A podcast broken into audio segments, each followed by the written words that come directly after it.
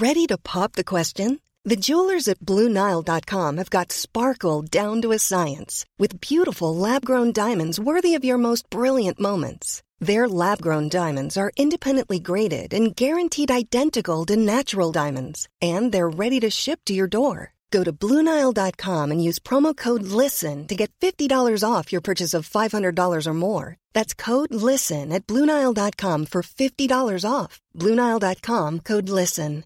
This Mother's Day, treat mom to healthy, glowing skin with Osea's limited edition skincare sets. Osea has been making clean, seaweed infused products for nearly 30 years. Their advanced eye care duo brightens and firms skin around your eyes, while the Golden Glow Body Trio nourishes and smooths skin all over. Go to OSEAMalibu.com and use code MOM for 10% off your first order site wide.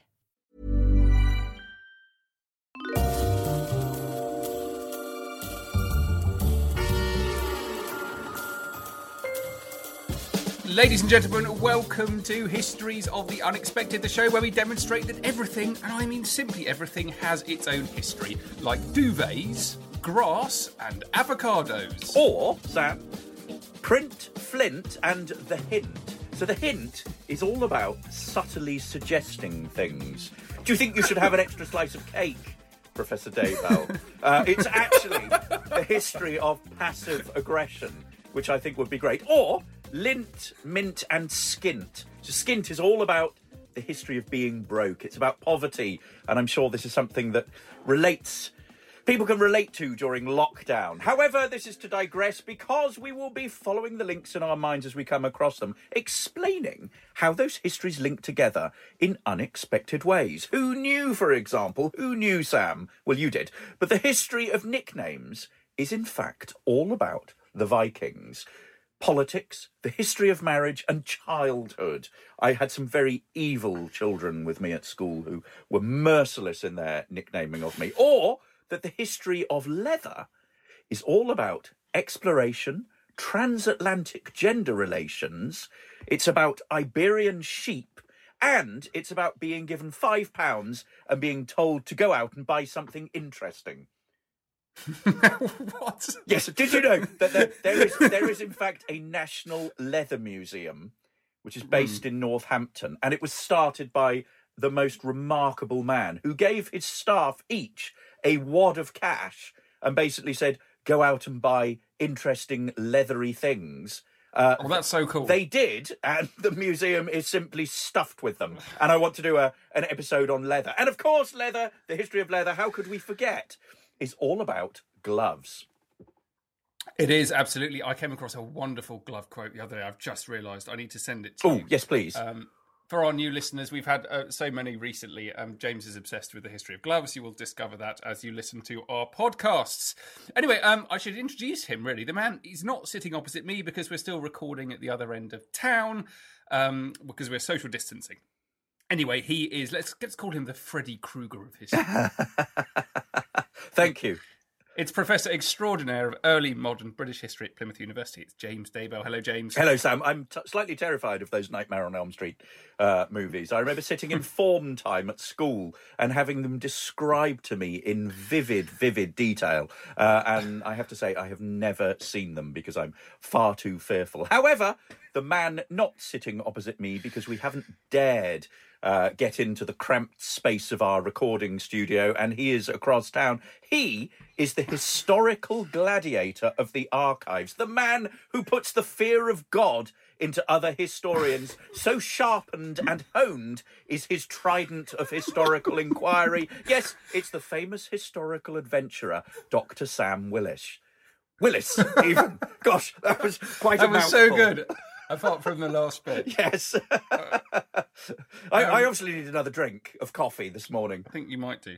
Uh, hello, everyone. Uh, it's really nice to be back. We have um, had a bit of a break because of the hiatus of the world and COVID 19, but we're back now and we are going to be carrying on. We'll be releasing an episode a week. I very much hope you got stuck into our homeschooling specials we did during lockdown to help all of you um, trapped kids and trapped adults with trying to understand the world of the past in a new way.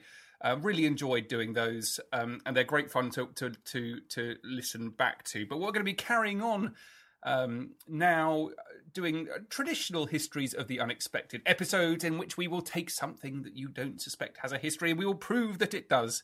And today we're doing something that James and I have both wanted to do for some time, and I think it's uh, particularly appropriate to be doing it now because, well, the world seems to be full of fear at the moment. Um, there's a great deal going on in the news, um, and there's a lot of people sitting at home being fearful about what they're reading in the news. So we thought it would be a good time to do the history of fear. James, I think this is one of your ideas, wasn't it? It was one of my ideas. Yes, yes, and um, and I have had uh, a very busy time during lockdown, and I have been reading all sorts of stuff, and I am stuffed full of history, and I am I am just itching to disgorge it in podcast form. Uh, I've been reading about all sorts, all sorts of things, mainly to do with gloves. Um, but um, you know, but there's there's lots there. But yes, this history of fear is something that I've been wanting to do for a very long time. Um, it's something that's very you know, of the moment, as you said. I mean, not only because of the COVID pandemic, and I think people are quite rightly fearful, but also because of global warming, which is uh, frankly terrifying in itself. I think also when we look at what is happening in the political world today, the social media world, the the sort of world of popular politics, I think fear is being used as a political weapon uh, to mold and to shape and to influence uh, voters around the world in really in, in ways that are terrifying, but also that are fascinating uh, to the political and, and historical observer. You just need to look at what's going on in America. And I'm a very a very avid uh, viewer of what's going on in the presidential campaign there. And what was interesting looking at the Republican convention was the way in which fear is being peddled to the masses there. You, you listen to that sort of couple of days, and it's the way that they are demonizing uh, the um, Democrats. We're not taking any sort of political uh, standpoint here. This is just a, an observation. But the way in which uh, the Democrats are being demonized, the way in which they're being pigeonholed in a particular way, the way in which a lot of the violence that's on the street is being, you know, is being leveled at, at Biden. Um, it, it's just extraordinary to to sort of think of of that.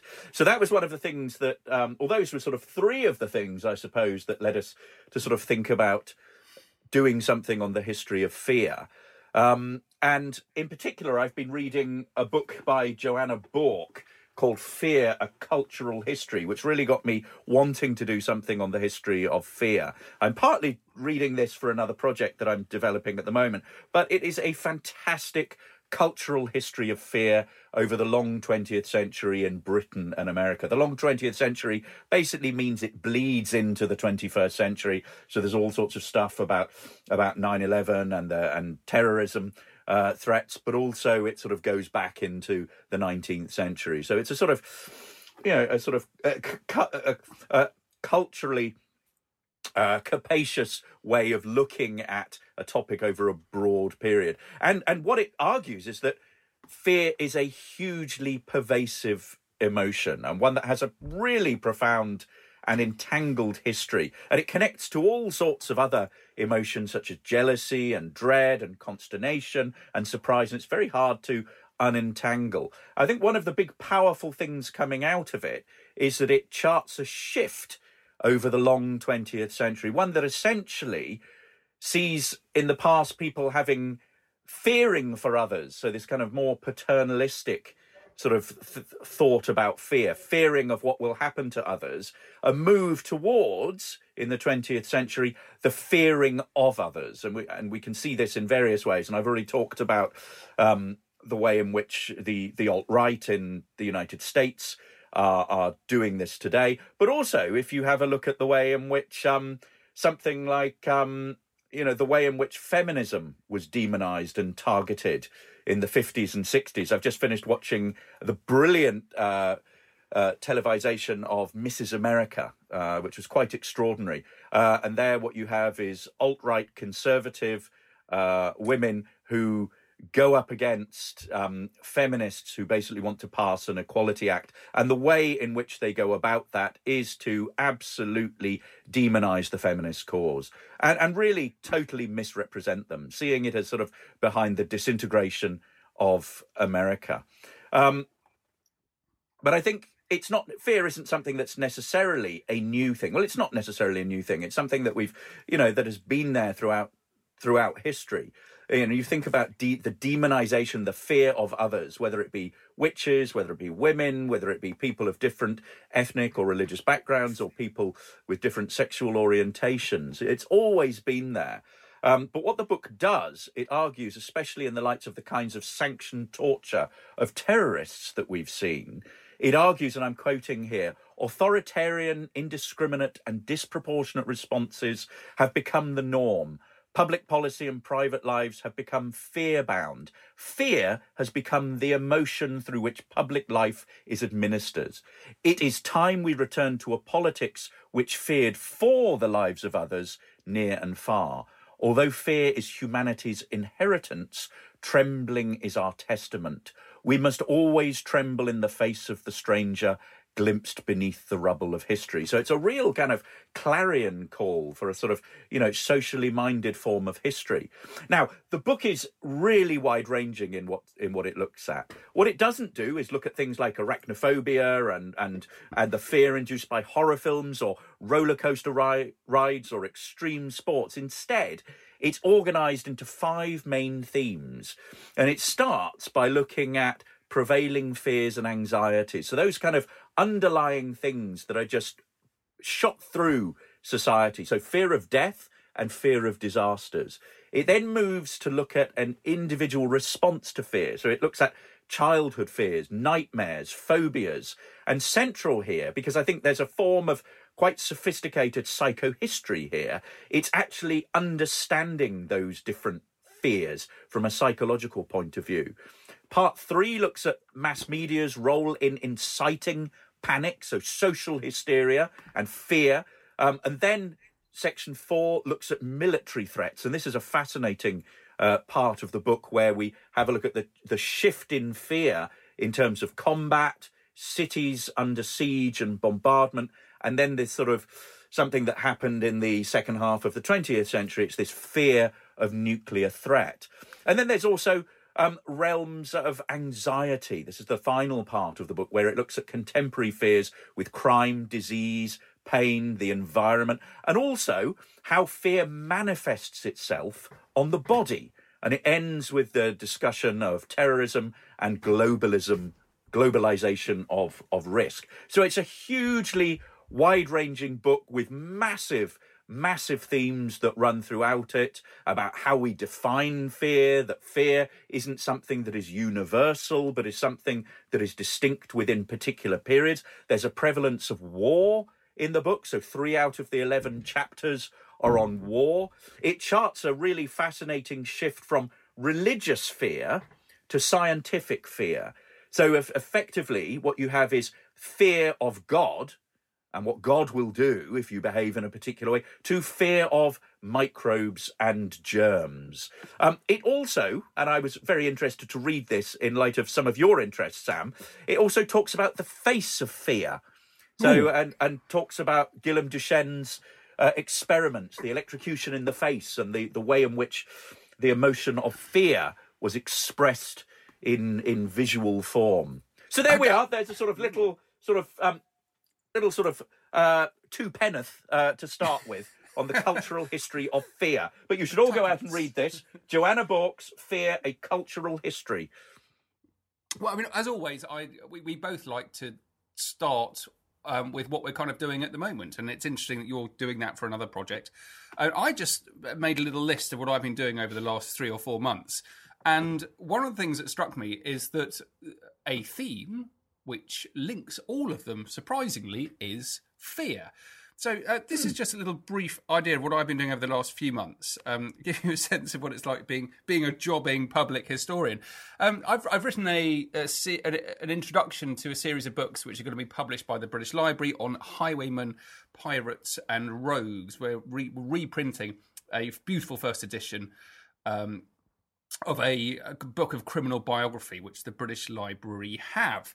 Um, and that's a really interesting uh, book, which makes you think about the public popularity of dangerous people, uh, essentially. And and and I think the way that the public dealt with that, the readers dealt with that, was was a way of kind of assuaging their own fear of of what these people brought to society. Got a wonderful list here. Um, we've done the Highwaymen. I've done my Pirates one. So the lo- next one I'm writing an introduction on is on Rogue. So they're sort of not Highwaymen. They're not pirates. They're something else. Here we have Sawney Bean. He's described as a robber and a cannibal. Um, the Waltham, the Walthams, or the Waltham Blacks. They're deer stealers. Uh, who else have we got? John Collins, a general thief. James Filewood, a wonderful name, pickpocket. Robert Fuchs is a murderer. Anne Harris, oh, a female swindler. That's going to be interesting. Nan Herford, also a female swindler. Anne Holland, a pickpocket. Louis Hussart, a murderer. And it goes on and on with a huge variety of thieves and robbers and murderers. And um, so that's one aspect of what I've been looking at. And uh, part of what we do here on Histories of the Unexpected is to open windows into the various ways you can think about these themes in history. So I just wanted to make the first point that there's a fascinating uh, early first quarter of the 18th century changing business in the world of publishing where it's like the early history of true crime suddenly comes about and these a lot of these are crimes against property. Don't forget that. But at the same time, a crime against property can be punishing be punished by by being hanged. So there is a very vivid and and uh, growing interest, which is making some publishers a huge amount of money of the public in their own fear about the challenges to society brought about by all of these criminals. Now, as well as that, I've done um, a fair few bits of filming. And listen to this for a ramble of stuff I've had to talk about, James. I've had to talk about the history of ghosts, werewolves, the curse of Tutankhamun, the Great Flood, and Atlantis, Hadrian's Wall, the Great Wall of China, Gothic cathedrals, and castles among other things. You've done all of those yes. during lockdown. yes. Goodness me. It's completely ridiculous. Um, but there, there's a really interesting theme in uh, the, the, the, idea that, that fear actually links all of these together. Um, any of those you'd like to hear about particularly, James? Castles. Castles. Okay, well, we've talked about castles before. Uh, well, essentially, well, you we, you pick. You, you pick. Oh, I, am um, just a nerd. I will briefly say something about castles. Um, the idea here is that the Normans uh, invade uh, England in 1066, and then they set about building castles in very noticeable places all over the landscape. It's a culture of fear, it's a culture of oppression um, to prove that there are new masters in town. They're making a symbolic uh, statement about who is in charge, and they want to instill a sense of fear, a sense of obedience, and a sense of control throughout the country. So that's your link uh, of fear with castles. I was quite interested in um, in the Great Flood talking about the history of the Great Flood and people actually there's there's a fascinating history of people actually searching for what they believe to be Noah's Ark. Mm. which which is um that's a real history in itself. The the real history of people trying to find the ark. Then there's an interesting um theological history about what about the ark what it mean, means to what, why it actually features.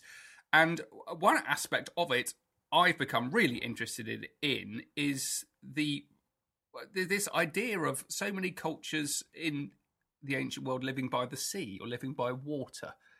Um, as you know, that I started my life as a maritime and naval historian, and um, this idea of water is really kind of fundamental to my whole business of being a historian. So why do you need water? Well, you need water, uh, fresh water for drinking fresh water, for cooking fresh water, for cleaning. Uh, if you live by the sea, then you've got access to rivers to navigate, rivers to trade.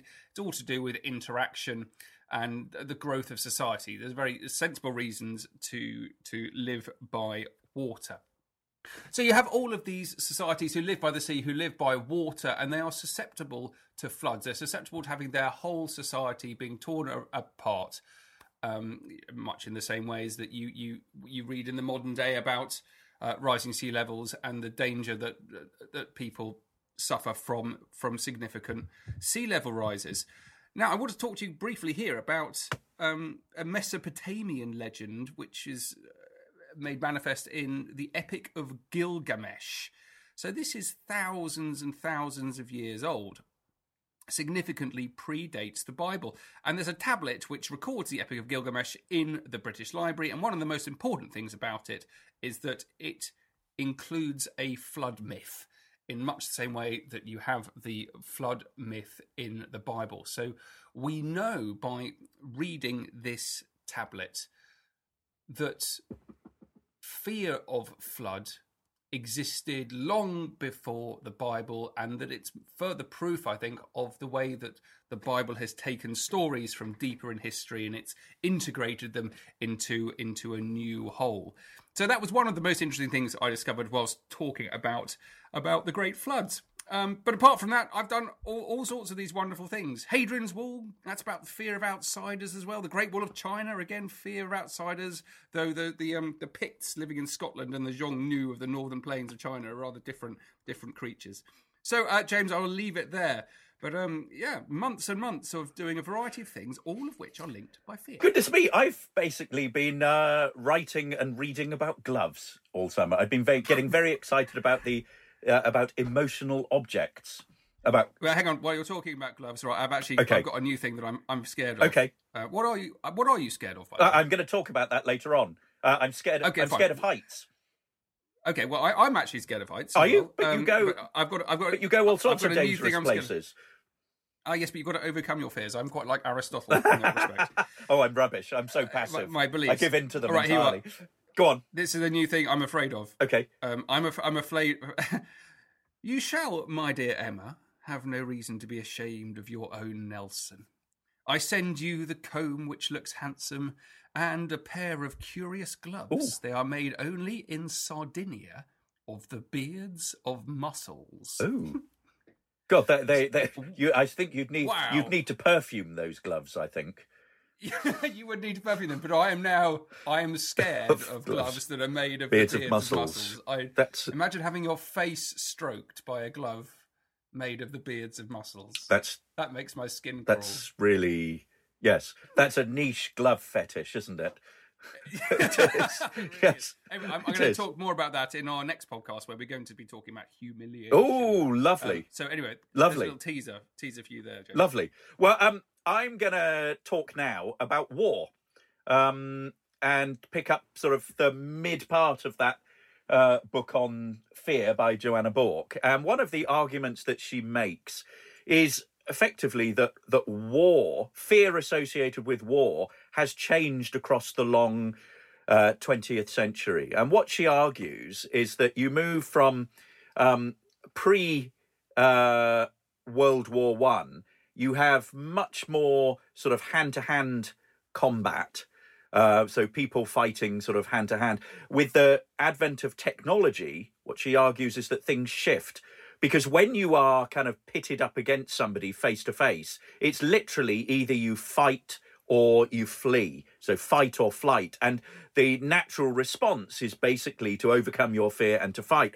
Whereas as soon as it becomes more mechanized, as soon as technology adds that kind of distance, there's a sort of sense in which you have that time to fear and to worry about what's going on. So with the with the the sort of the shelling in World War One, the sort of distance of um, you know of trench warfare, things become very sort of there's a there's a charted shift there, and then by the time you get to the Second World War, you've got the the use of bombardment on cities and war hits the domestic population in a way that it hadn't done before. And so you're dealing with fear and war in a very different way there you know so going down to the air raid shelters and all of that kind of thing. And then in the post world war ii uh, with the the invention of the atomic bomb and the dropping of the bomb on on on japan to end the war you've then got this sort of borderless fear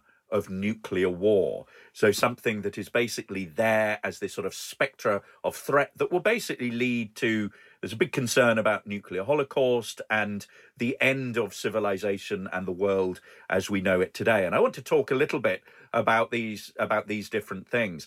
Um, to start with, I want to talk about uh, uh, an example uh, that heads chapter seven on combat, and this is a tale of a, an American young American soldier called William Manchester, and he finds himself sort of you know airlifted to um, the island of Okinawa during the Second World War, and he has to enter into an act of real bravery because basically he finds one day that there is a sniper placed in a hut who is basically killing all the men in the neighboring battalion.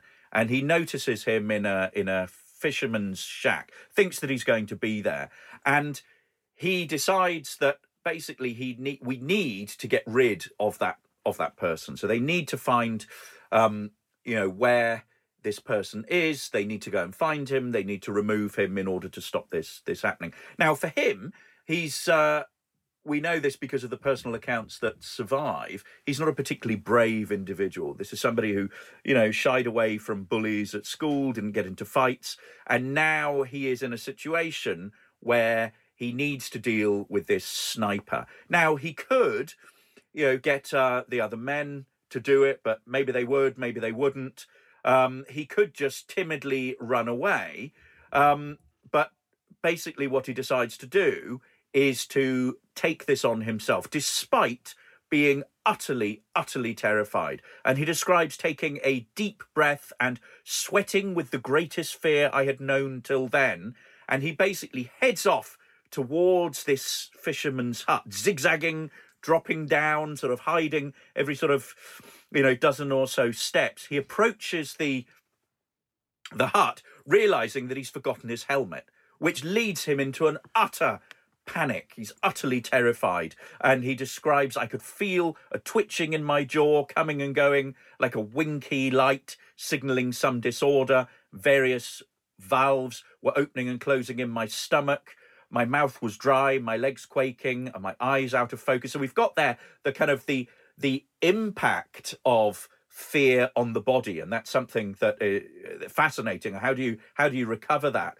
He breaks into the the the hut kicks down the door finds the sniper there um, and luckily um, the the sniper's rifle gets tangled in his in his harness. He shoots at him um, and first of all misses but then and i quote the second shot caught him dead on the femoral artery. His left thigh blossomed, swiftly turning to mush. A wave of blood gushed from the wound, then another boiled out, sheeting across his legs, pooling on the earthen floor. He emitted a tremendous, raspy fart, slumped down, and died.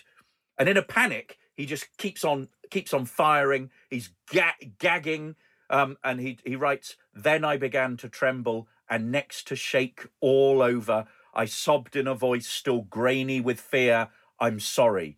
He then vomits, urinates, wondering, is this what they mean by conspicuous gallantry? So there's a real sort of sense in which his his fear it, it doesn't stop him doing these kind of acts of bravery, but yet at the same time, he has this sort of consciousness that it's the wrong thing to do, that it's utterly terrifying, and his body just, you know, despite all these sort of tales of bravery and everything, it is it's a really sort of visceral uh, engagement with war in a very sort of, you know, very sort of.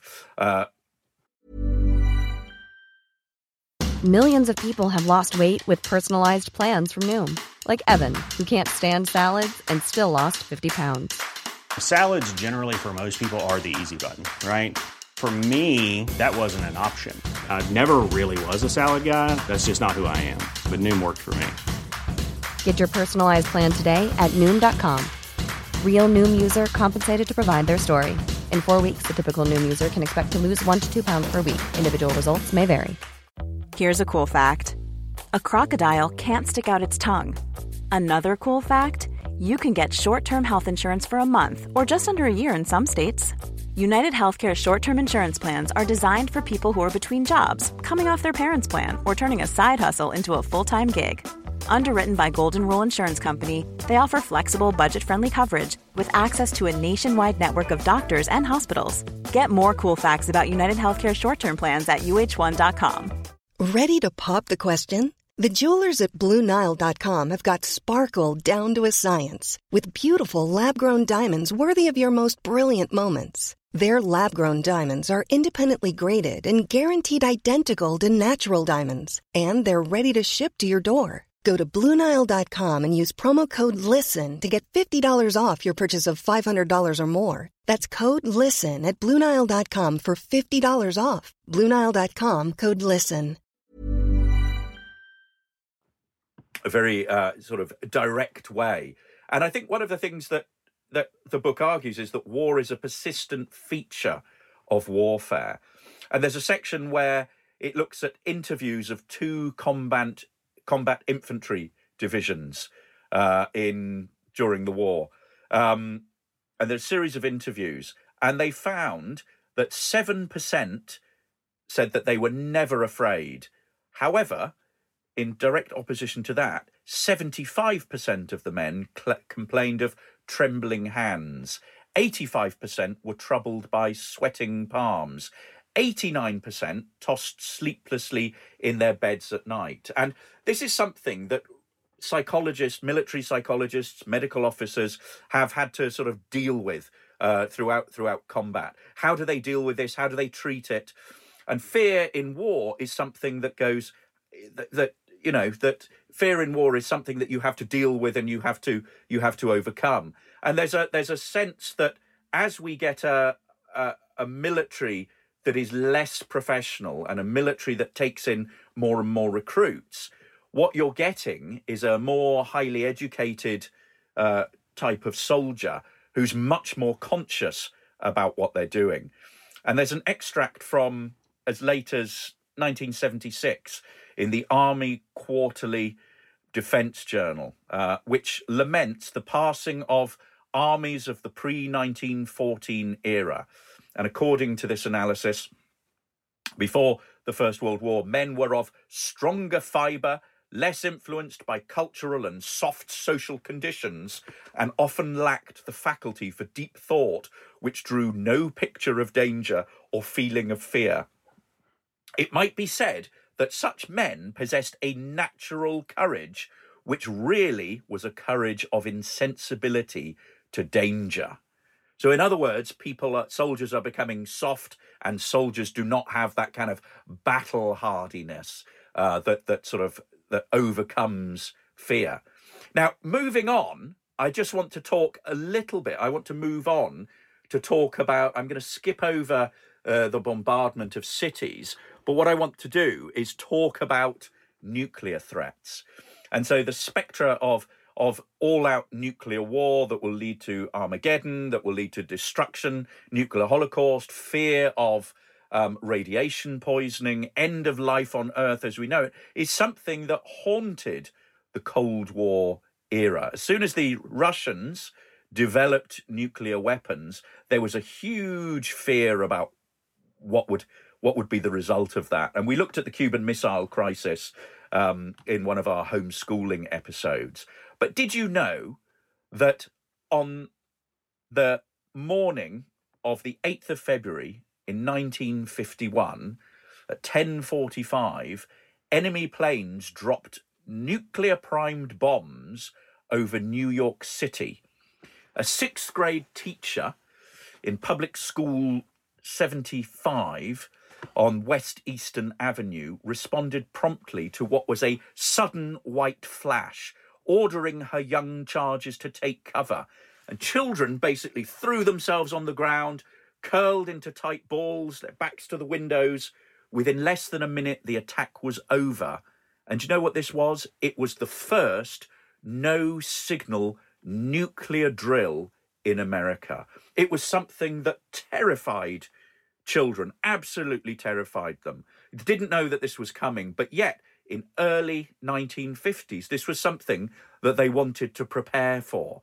The children hadn't been told, and they I mean, it was really quite brutal, and many of them were really scared of this. And some of the teachers behave, you know, behaved in in what is a, a sort of terrifying way. And one of them was yelled at a at a small boy during the drill. Your arm is burned off. Your right leg is gone, and half your face is burned away. And the child became apparently almost hysterical with this because what they were trying to do was get the kids to take it seriously. Um, so, and there's also a, a, an interview, a survey in the early 1960s, where they interviewed 350 children and they were asked to think about, and I quote, think about the world as it may be about 10 years from now. What are some of the ways in which it may be different from what it is today? And without any prompting, 70% of these children mentioned, without being asked about it, mentioned the bomb, and either thinking that there was going to be some, you know, horrific sort of life underground in a sort of post-nuclear world, or wholesale dis- destruction. And one small boy in Chicago, and this is a quote that appears a couple of times in the book, in Chicago, begged his mother, "Please, mother." Can't we go someplace where there isn't any sky? And so, what you have then, if we're thinking about these big changes over time.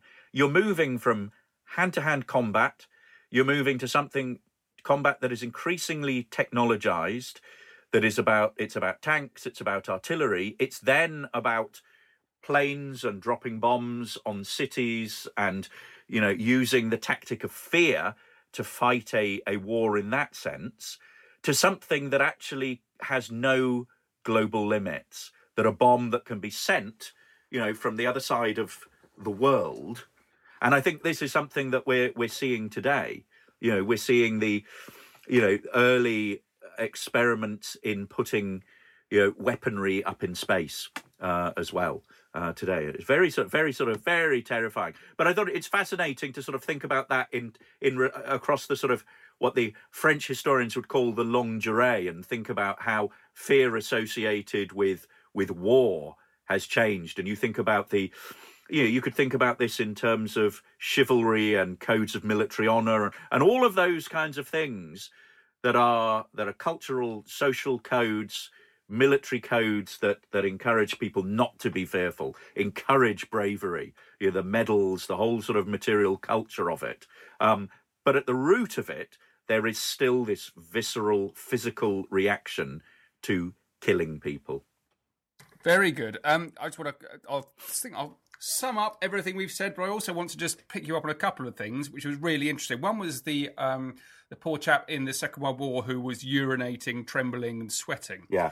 And uh, one of the there's a history here of trying to explain the symptoms of fear, and I mentioned Aristotle very briefly, but he believed in um, balance. Everything had to be balanced. He believed in opposites. So if there was hot, there had to be cold. If there something was wet, it had to be dry. And he understood fear um, as the, almost the opposite of anger. Hmm. Where anger, you've got blood radiating away from the heart. Um, you think of yourself being uh, red in the face um, and being overtaken by a kind of full body fury. But fear is the opposite, he believed, with blood contracting towards the heart, making people cold, shivery, sweaty, trembling, uh, and urinating as well was another symptom, um, which I think is really interesting. The way that it was explained in the ancient world. Um, Galen, another Greek thinker, also believed in balances. Um, and he believed that in, in some cases the the, the balance of um, being able to control your thoughts and feelings. It was so sort of off kilter that some people even feared imaginary things. And what I quite like about this is the idea of who's who's to blame for fear. So in this ancient method, it's your fault because your body, well, not your fault, but your body is imbalanced, and that is the why you are fearful of things rather than something happening to you by someone else, which really made me think of those poor children yeah. um, who were so terrified of the war. And the fear of the kids as well. That's a really interesting uh, history in its own right. And it really it made me immediately think of nursery rhymes. Yeah. Um, the, the, horrific nursery rhymes where you've got, I, I found a little list of, of what happens to children on the British Library's website. So here we've got um, one single collection of nursery rhymes in the 19th century. They it was analysed and it was found to, to consist of eight murders, two by choking, one decapitation, seven cases of severed limbs, beatings, falls, pecked off noses, uh, religious persecution, plague, and torture. Mm. Um, You've got Cinderella's stepsisters who chop off their toes and heels to make their feet fit the glass slipper. Um, Rumpelstiltskin he splits in half when he stamps his foot in fury after the Queen guesses his name. Um, wolves are boiled or have their bellies split open and filled with stones. There are cruel giants, shoes that dance you to death, wicked witches, murderous husbands, burials, ghosts, changelings, any numbers of curses and spells. And I think what's going on here, you know, it's this is a, a very different thing. Where you were talking about children and the war, but here you've got kids who um, what are people deliberately using fear to control children. Um, there's one story I discovered of um, a, a, a, disobedient girl who who sets fire to herself. It's very very gruesome indeed in the history of the Fairchild family in just 1818. And it, and uh, this this poor girl sets fire to herself because she's um, the flame catches her dress and up she goes. But in the same story, the children, these poor children in the family, they are whipped, deprived of food, and taken to see a dead body hanging Ooh. on display.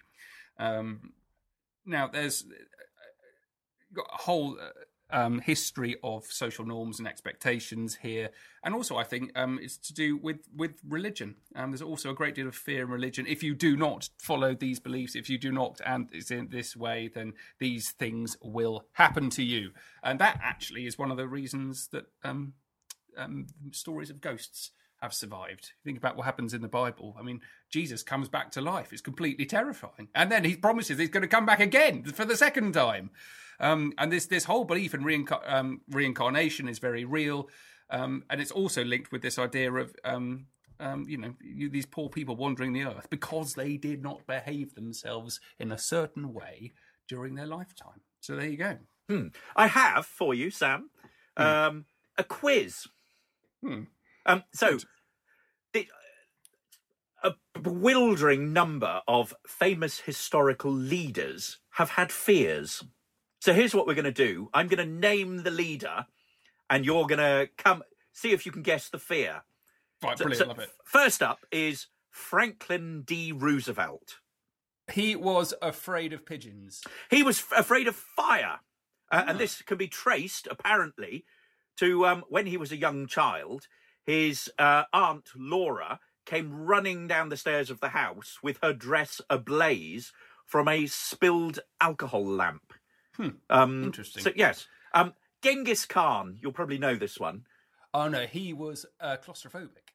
Ah, he may well have been, uh, but he, apparently he also hated dogs. he was scared of dogs. Um, wow. Okay. Um, okay, go on. Kim Jong the Second, so North Tweezers. Korean dictator. Tweezers. Flying, flying. okay. Hated, hated flying. Uh, he travelled instead on an armoured train even on hmm. very, very long visits. Um, next is Henry VIII. I'm slightly dubious about this one, but Henry VIII. Uh, flapjacks. Uh, he was not f- afraid of flapjacks. Uh, he, he, he, probably loved them. Um, uh, apparently, afraid, afraid, afraid of disease. Uh, okay. it, it, says. Um, I'm, I, I imagine germaphobe. Most people are afraid of disease. Um, okay, next one. Augustus Caesar according to the Roman historian Suetonius, founder of the Roman Empire. Caesar. He yes. was uh, afraid of any animal that hopped. No, he was afraid of lightning.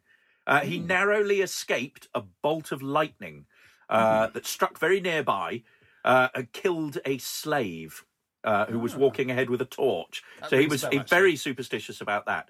Um, I could have got. I could have got two of these. Heraclius. Uh, so the Byzantine emperor great victory over the Persians. He he was. Oh, what was he afraid of?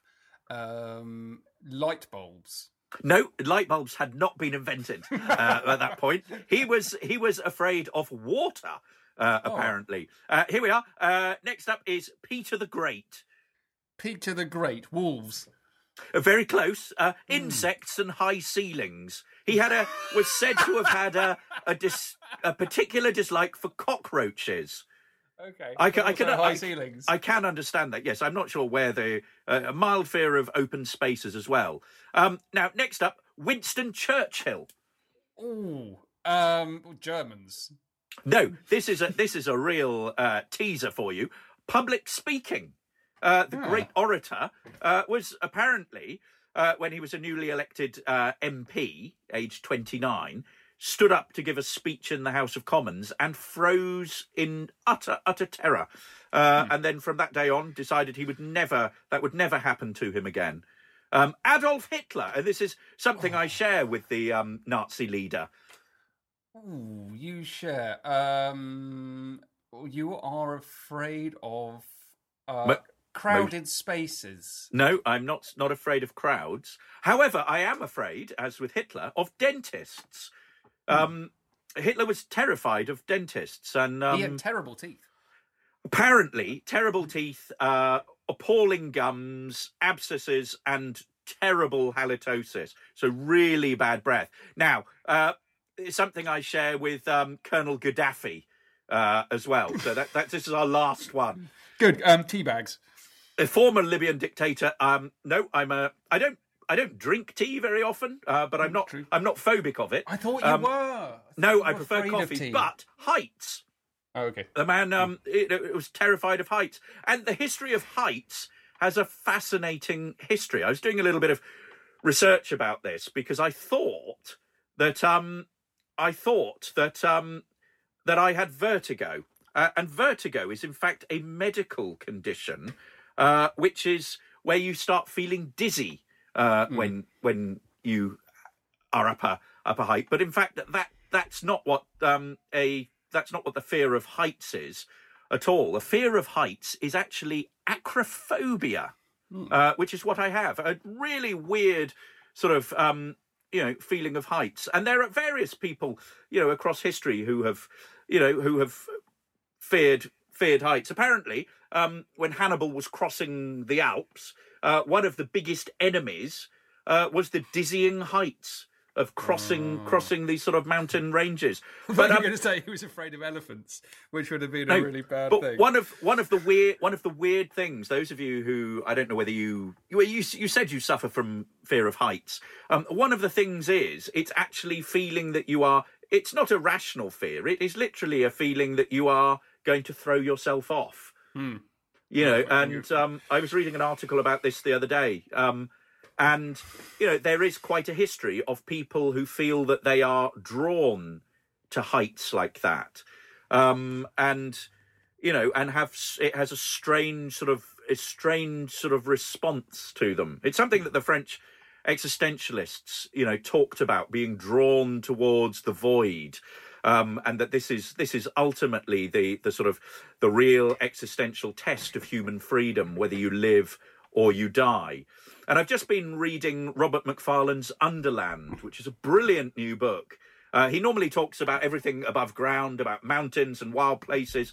This is basically about what lies beneath our feet. And there are two brilliant chapters there, where one of which he talks about Paris and under the city in Paris, and he explores um, the phenomenon of urban explorers, these people who basically go into um, deserted uh, urban cityscapes and kind of and explore underground.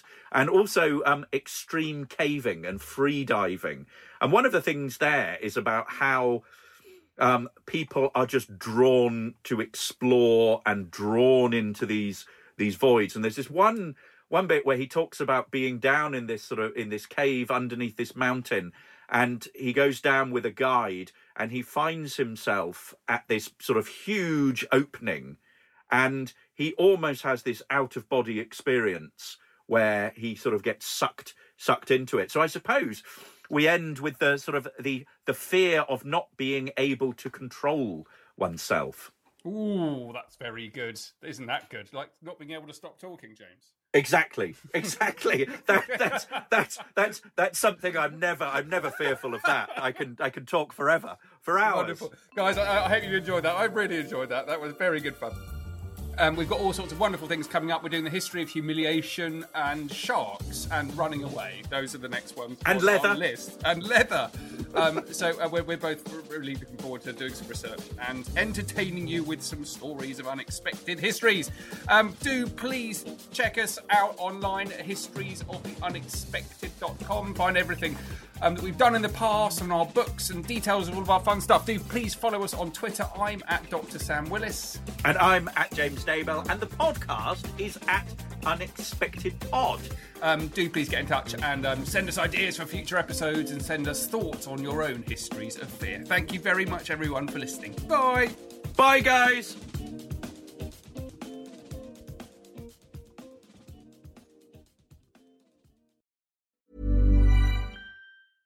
Cool fact a crocodile can't stick out its tongue. Also, you can get health insurance for a month or just under a year in some states. United Healthcare short term insurance plans, underwritten by Golden Rule Insurance Company, offer flexible, budget friendly coverage for you. Learn more at uh1.com. Hi, I'm Daniel, founder of Pretty Litter. Cats and cat owners deserve better than any old fashioned litter. That's why I teamed up with scientists and veterinarians to create Pretty Litter. Its innovative crystal formula has superior odor control and weighs up to 80% less than clay litter. Pretty Litter even monitors health by changing colors to help detect early signs of potential illness. It's the world's smartest kitty litter. Go to prettylitter.com and use code ACAST for 20% off your first order and a free cat toy. Terms and conditions apply. See site for details.